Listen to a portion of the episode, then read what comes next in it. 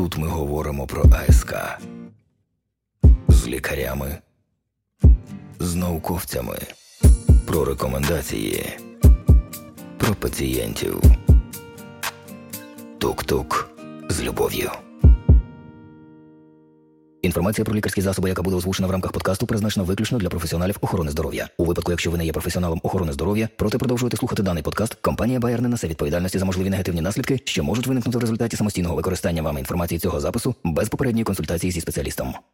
Вітаю! Мене звати Любов Соколова, і я рада вітати вас на подкасті Тук-Тук з любов'ю. У цьому випуску подискутуємо про те, чи всі препарати ацетилсаліцилової кислоти однакові. А саме будемо говорити і про дози АСК, які застосовуються для лікування та профілактики серцево-судинних захворювань. Пам'ятайте, не всі йогурти однаково корисні. От саме про це ми і поговоримо.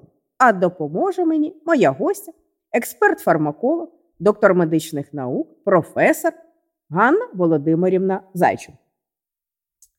Ганна Володимирівна, вітаю, доброго дня. Вітаю, шановна Любов Костянтинівна. І вітаю наших шановних колег, які приєдналися і зараз з нами на одній хвилі. Мені дуже приємно з вами в дуеті з нашими лікарями попрацювати.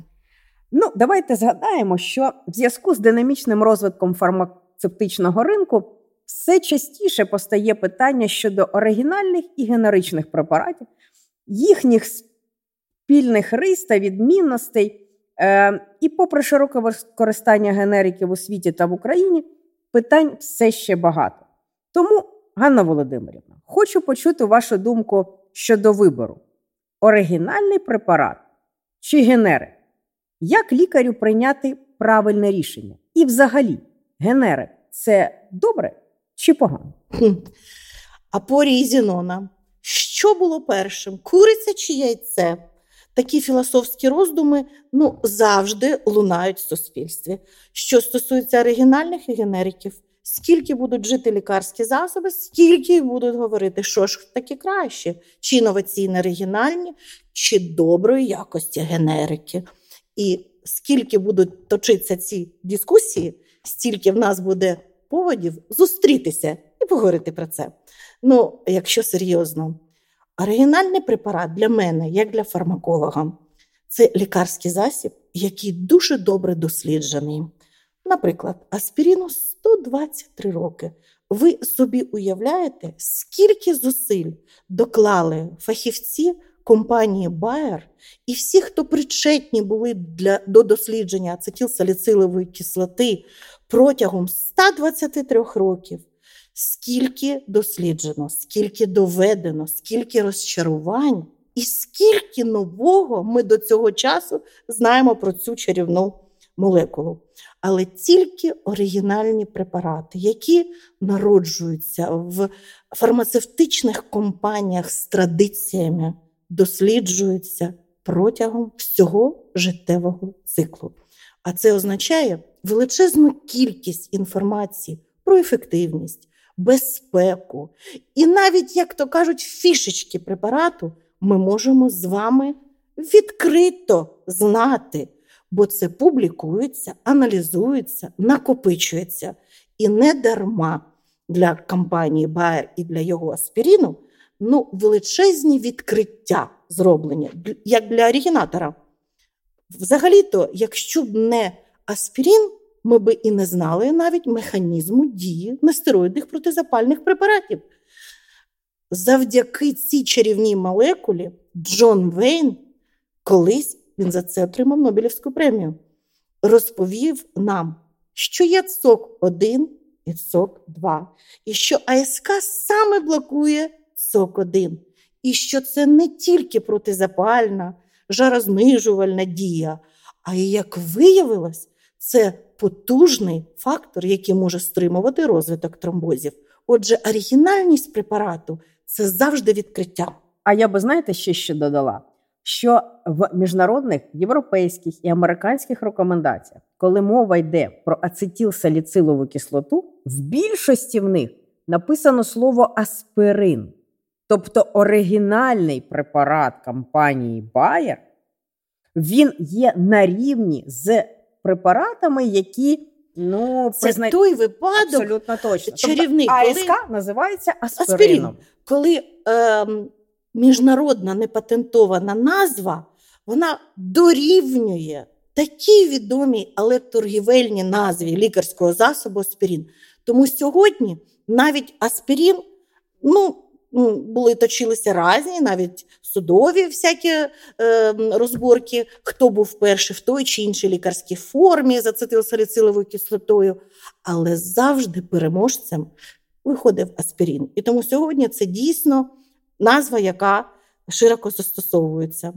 А ще для мене дуже важливий момент, дозвольте мені нагадати, що безпека лікарських засобів оригінальних дуже ретельно досліджена. А ми про це ще поговоримо. Так. Давайте все ж таки повернемося до головної героїні нашого подкасту ацетилсаліцилова кислота. Більшість генериків АСК мають дозування 75 мг. Тож, чи всі генерики можуть продемонструвати однакову ефективність антитромботичної дії? Знаєте, люди і ліки, в них щось є спільного. Як нема двох однакових людей на планеті Земля, напевно, так дуже важко знайти два абсолютно однакових препарати, навіть якщо активний фармацевтичний інгредієнт всім знакома ацетилсаліцилова кислота. Виявляється безліч відмінностей, починаючи від форми кристалічної решітки. До речі, цікавий випадок я згадала. Коли ще за часів Радянського Союзу керівник держави дуже лаявся на академіка Машковського, і він йому казав, чому німецький аспирин працює краще, ніж ацетилсаліцилова кислота, яка виробляється там десь в Уфі чи на хімфармзаводі якогось там е, регіону колишнього СРСР. От хай в Уфі там і приймають свою е, препарати, які виробляються в Уфі. Я того ж їм бажаю. Ми да, будемо приймати оригінальний аспірин кардіо. І в чому була така, знаєте, незвичність ситуації? Академік Машковський навіть не знайшов слів, як передати лідеру держави, що є речі, які не патентуються. Розробник аспіріну зробив пластинчату форму кристалів, і вона, розчиняючись, не подразнювала ШКТ і не викликала О, Ясно. супер. виразок. А та Уфа, ми вже знаємо, як вони можуть скопіювати, робила такої форми кристали ігольчастої, які ще не розчинилися, а вже А вже подрязнювали подразнювали. і викликали виразки в шлунку. Але як це довести людині, яка навіть не може збагнути, що ліки між собою відрізняються за лікарською формою, за отакими стереохімічними властивостями, і навіть доза має величезне значення. Отже, яку брати лікарську форму? Швидко розчинну, або, як кажуть, прикриту антацидами, або кишково розчинну. Це складна, унікальна лікарська форма, яка з одного боку захищає шлунок, фактор агресії кислота шлунку, плюс ацетил саліцилова кислота. Невеличкі, але фактор агресії. Захистили від цього фактора агресії, перенесли ділянку всмоктування е, в тонкий кишечник, але при цьому трошки повільніше, але стабільно на протязі всього кишковнику йде всмоктування. Отже, розумієте, отакі техногенні, технологічні лікарські форми, вони не просто так розробляються. І порівнювати їх між собою тільки за дозою це дуже примітивно. Завжди треба дивитися в комплексі препарат. Ацетилсаліцилова кислота вперше синтезована у чистій формі в 1897 році Феліксом Хофманом. А знаєте, е, якщо переглянути інструкції е, до застосування лікарських засобів, то можна помітити відмінності у показаннях оригінального препарату аспірин кардіо та генериків. До речі, інструкції читаємо не тільки ми лікарі, ми Так. маємо їх читати, а їх читають ще і наші пацієнти, а потім це відображається на прихильності пацієнтів до лікування. А скажіть, будь ласка, з точки зору клінічного фармаколога, чому у деяких генеричних препаратів не співпадають показання до застосування з оригінальним лікарським засобом? Ну, по-перше, в інструкцію можна закласти тільки результати тих клінічних досліджень, які доводять ефективність при той чи іншій патології. Ось оригінальний препарат, все життя досліджується. Більше 200 досліджень за участю більше 200 тисяч пацієнтів. Це я мову веду про е, аспірин. А інші виробники генериків, копій ацетилсаліцилової кислоти, вони взагалі або не проводять власні клінічні дослідження, або дуже обмежені проводять клінічні дослідження. І не завжди вони досліджують препарат так глибоко і широко, як це робить оригінатор. Отже, вони мають взяти тільки основні властивості, наприклад, профілактика тромбозів або тромбоутворення, е, як там вторинна профілактика інсульту, інфаркту. Е, але от все розмаїття показань може дати в своїй інструкції тільки той, хто це дослідив, отримав певні результати клінічних, вірно спланованих досліджень, довів і може включити в свою інструкцію. А всім решта аспірінам треба ще довести біоеквівалентність, що всмоктуються вони з тою повнотою, з тою швидкістю, як оригінальний препарат, що вони в повній мірі відповідають як терапевтично еквівалентні, а це ще такий, знаєте, пласт досліджень величезних, а потім вже можуть дати такі ж самі індикації, як у оригінального препарату. Отже, не так просто в інструкцію написати ці речі. І за тим дуже пильно слідкують експерти Державного експертного центру в нашій країні. Ви вже дещо говорили про е, безпеку оригінального препарату і генерика. Давайте ще раз проговоримо цей факт. Чому у ситуаціях, коли субстанція генерика і оригінального препарату однакова з доведеною, наприклад, біоеквівалентністю, вони все ж таки відрізняються в безпеці? Е, ви дуже праві, коли зазначаєте таку тонкость. Чому? Від генеричний препарат він містить нібито активний фармацевтичний інгредієнт такий самий. Але ми точно вже знаємо, з вами знаємо, що ступінь очищення субстанції, навіть форма кристалів або хіральність молекули це дуже пристойне слово, хіральність. Може бути оптичний ізомер певний, який більш активний. Головне правильно вимовити. Так, головне вірно вимовити, ви тут праві. А подекуди отой і оптичний ізомер, який нібито не працює, але він шкідливий доволі. І тільки оригінальна молекула від оригінального виробника, і я б сказала, навіть така таємниця, яка в патенті може не міститись, може відповісти, яке співвідношення яких ізомерів найбільш безпечно. Тобто це мистецтво створити лікарську форму. Ще один аспект: а від допоміжні речовини в генериках відрізняються. Угу, тобто точно. всі господині можуть зварити борща з однакових Але борщ продуктів. буде у всіх різний. Борщ буде різний. Чому? Трошки більше спеції, трошки менше олії, капуста варилася 3 хвилини чи 20, і вже смак зовсім інший, і ефект інший. От тут я би сказала, в лікарських формах ще складніше. Тому не всі генерики можуть похизуватися тим, що вони такі ж самі, але дешевші. Треба довести фармацевтичну еквівалентність, біоеквівалентність, терапевтичну еквівалентність і ще й попасти в довідник, де буде зазначено генерик з доведеною біеквівалентністю. А уж потім ви можете вистраювати лінію, скажімо так, спілкування з пацієнтом і доводити, що той генерик, який ви пропонуєте на заміну оригінальному, практично не поступається за своїми властивостями інноваційні молекулі. Практично я б все ж таки залишала для чіткості, бо все ж таки це не абсолютно ідентичні речі. Давайте ще поговоримо про е, побічні е, реакції на ті чи інші препарати. Тобто е, частота великих кровотеч на ацетилсаліциловій кислоті 75 мг і 100 мг, ну, немає значних Статистичних немає відмінностей. Абсолютно так. точно. А от форма АСК Лікарська незахищена, кишково розчинна, з антацидом вже мають свої наслідки серед кількості побічних реакцій. Тобто, у якій формі найдоцільніше використовувати ацетилсаліцилову кислоту для того, щоб знизити ризики виникнення небажаних побічних явищ? Дуже закономірне питання. Е, дійсно, прості лікарські форми, які не покриті оболонками, вони трошки швидше всмоктуються. Це дійсно так.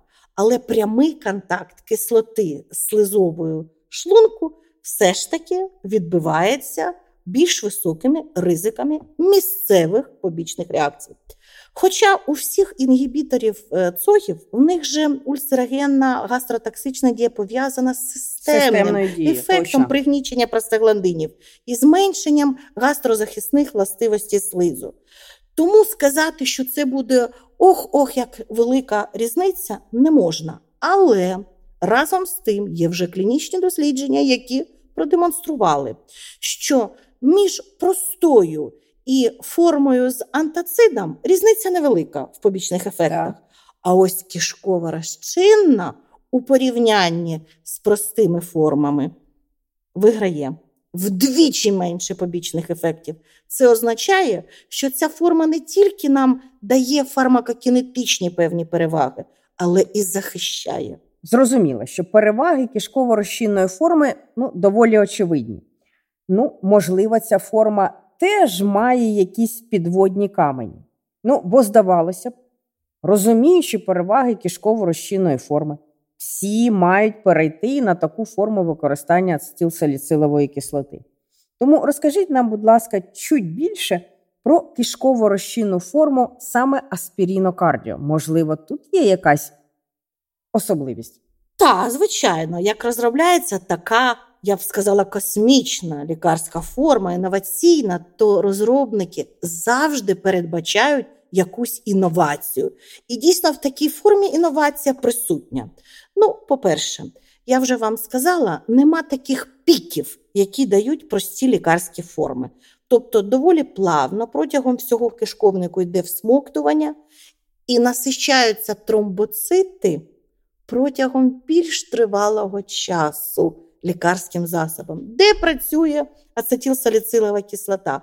Як тільки всмокталась, контактуючи з кожним тромбоцитом. І тут ефект поступового блокування цок, який дає можливість без різких коливань це зробити. По-друге, це все ж таки певний захист, як ми вже розібралися, шлунку. По-третє, можна доїди. Не обов'язково запивати молоком, як колись нас вчили підручники застарілі 50-60 років тому. Можна просто водою, можна до їди і все одно один раз на добу. Навіть якщо під рукою нема води, така лікарська форма може бути прийнята, проковтнута, вона дає таку можливість, і розмір її, і гладкість її, і не буде великої, скажімо, Ну, дискомфорту великого. Да, це буде. супер, оскільки це збільшує прихильність, да, да, прихильність пацієнтів до лікування. Так, це ще один так, фак- шаг до комплаєнсу, фактор комплаєнсу. У 1971 році був відкритий механізм дії АСК. Ще один такий момент, який давайте обговоримо. Розуміємо, що антиагрегантна терапія потребує тривалого застосування. Тому актуальним залишається питання збільшення прихильності пацієнтів до такої терапії. Ми вже говорили, що існує достатньо багато способів для підвищення комплеєнсу пацієнтів, там адгеренс, прихильність, багато можна сказати слів. Це і психологічні аспекти, і навчання, і регулярні нагадування, і фіксовані комбінації. А я хочу зауважити ще на один аспект: це упаковка оригінального препарату аспірін кардіо. От на ваш погляд, як ви гадаєте, чи дійсно це важливо для пацієнта? Ну, упаковка і упаковка, в якій випускається лікарський засіб. Чи може це впливати на стабільність і чіткість слідування призначеної терапії? Так, звичайно, упаковка має велике значення. По-перше, упаковка завжди відокремлює, ідентифікує бренд від інших лікарських засобів аналогічної дії чи аналогічної фармакологічної групи. І ті пацієнти, які багато років вже е, звикли застосовувати оригінальний, наприклад, препарат, то вони знають, якість закладена навіть в блістер, навіть в первинну і вторинну упаковку.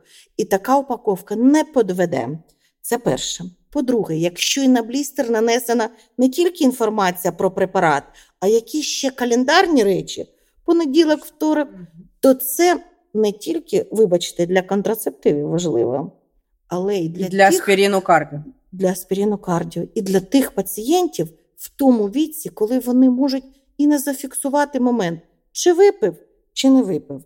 А коли він побачив, що в понеділок таки він вже випив, то вже наступна доза буде у вівторок. І навпаки, як він побачив, що в календарній упаковці вівторок не вскрит, то треба таки випити. Випити. Якщо він невчасно випив, то коли вже побачив, то треба випити. Це отакий штрих маленький, але він дуже важливий для пацієнтів, в тому числі з когнитивними порушеннями або з пацієнтів похилого віку. А заклопотані молоді пацієнти. І такі бувають. А тим більше зараз українці, які живуть в В стресі. стресі, в таких надзвичайних умовах світової пандемії і світового лиха війна. Тут я можу з вами погодитися. Тому використовуємо всі, Всі засоби, да, Так. всі засоби для того, щоб підвищити прихильність пацієнтів до лікування. І тут не тільки психологічні аспекти, а навіть календарна упаковка аспіринокарді має суттєву роль. А ще одне питання, яке ну тільки з вами можна обговорити, як з клінічним фармакологом. Інколи лікарям доводиться призначати ацетилсаліцилову кислоту і інші нестероїдні протизапальні е, засоби одночасно, наприклад, для знаття больового синдрому. Тож, якщо виникає необхідність прийняти інший нестероїдний протизапальний препарат і ацетилсаліцилову кислоту, які тут можуть бути поєднання, в якій послідовності можливо їх потрібно приймати, а можливо, не потрібно приймати аспірин кардіо, якщо пацієнт, наприклад, приймає ібупрофен. От ваша точка зору як клінічного фармаколога. Е, дуже важливе, дуже, е, я б сказала, краєугольне, наріжне, нарізним каменем, каменем таке питання стоїть е, для сімейних лікарів, бо це дуже часта е, клінічна ситуація, навіть не вигадана. Дійсно, суглобовий синдром, десь захворіла спина, головний біль, зубний біль та будь-що. Там, де є запалення, ми звикли використовувати нестероїдні протизапальні препарати. В перші доби запалення дійсно ЦОК-1 вирує, тому будь-який препарат ЦОК-1 інгібітор, той самий аспірин, але в більшій дозі, той самий ібупрофен, кетералак, діклафінак, вони виконують свою функцію анальгетика протизапального препарату. Вони будуть окупувати як ЦОК-1, так і ЦОК-2. Але тільки аспірин в малій дозі має властивість дістатися тромбоциту, СОК-1 тромбоциту і більше нікуди не піти.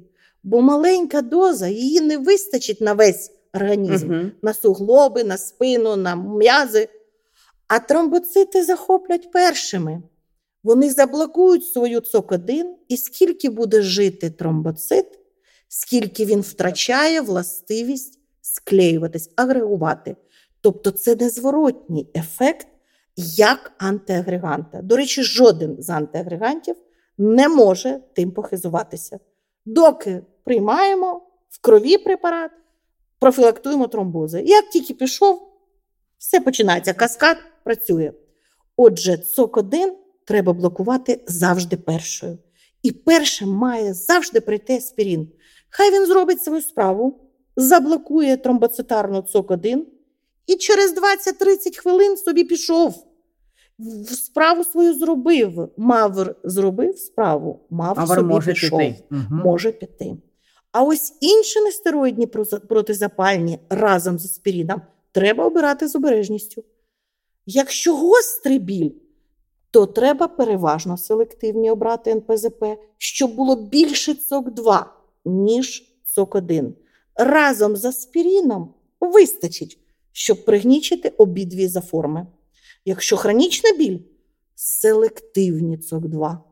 А аспірин не при чому. Той пішов на один фермент, той на інший, ніякої конкуренції.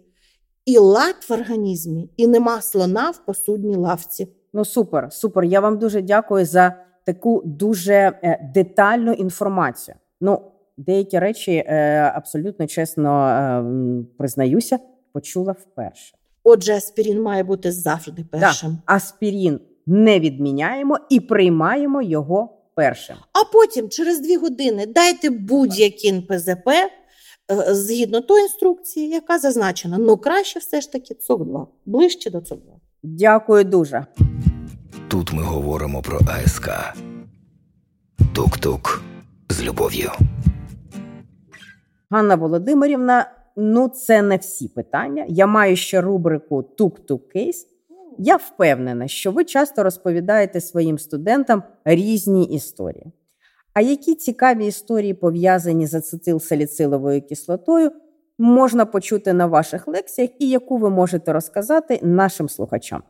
Прошу. Наскільки люблю цю молекулу, дуже часто її згадую, і одна із історій, вона свого часу і мене дуже вразила. Е, Перший астронавт, який дістався місяця, був, за даними історії космонавтики, Ніл Армстронг, американський астронавт. Їх була команда, декілька астронавтів, їм дозволили взяти деякі дуже цінні для них речі в космос. Але десь там, в центрі управління політами, напевно, думали, навряд чи вони повернуться. Хай вони візьмуть щось таке, що їм буде допомагати зігрівати їх в тому космічній, в той безодні чорній. Хай візьмуть щось. Хтось взяв фотографію родини, хтось взяв іграшку, а він взяв упаковку аспіріну. Він дуже хвилювався, що в напружений момент в космосі в нього заболить голова, бо рідкі епізоди головного болю він мав. Але він наскільки вірив і довіряв препарату, що він подумав, найкращим для нього буде взяти такого захисника, йому так якось буде легше перенести ці негаразди. Але в нього не заболіла в космосі голова. І він залишив цей препарат на місяці. Отже, це єдиний лікарський засіб, який від землян достався ну, тим е, позаземним цивілізаціям, які можуть оцінити техногенність, фармацевтичну ну, таку потужність землян. Шикарно. Знаєте, я зараз розумію, чому ви сказали, що аспірін кардіо це космічний препарат. Я Так. думала, ви говорите про Ні. якісь технології. Думаю, які там були технології 100 років тому. Ось чому він космічний. Якщо ви дозволите, Супер. ще одна в мене є історія, яка я дуже люблю розповідати студентам. Е, а давайте цю інтригу залишимо на нашу другу бесіду, яка в нас буде попереду, і там ви розкажете ще одну цікаву історію про Добре. аспірін кардіо. А зараз маю для вас невеличкий бліц. П'ять питань, на які ви коротко відповідаєте. Готові? Поїхали. Питання перше. Що обрати? Кішково розчинну форму АСК чи АСК з антацидом? Кишково розчинну. Чи правда, що аспірін кардіо можна приймати надше?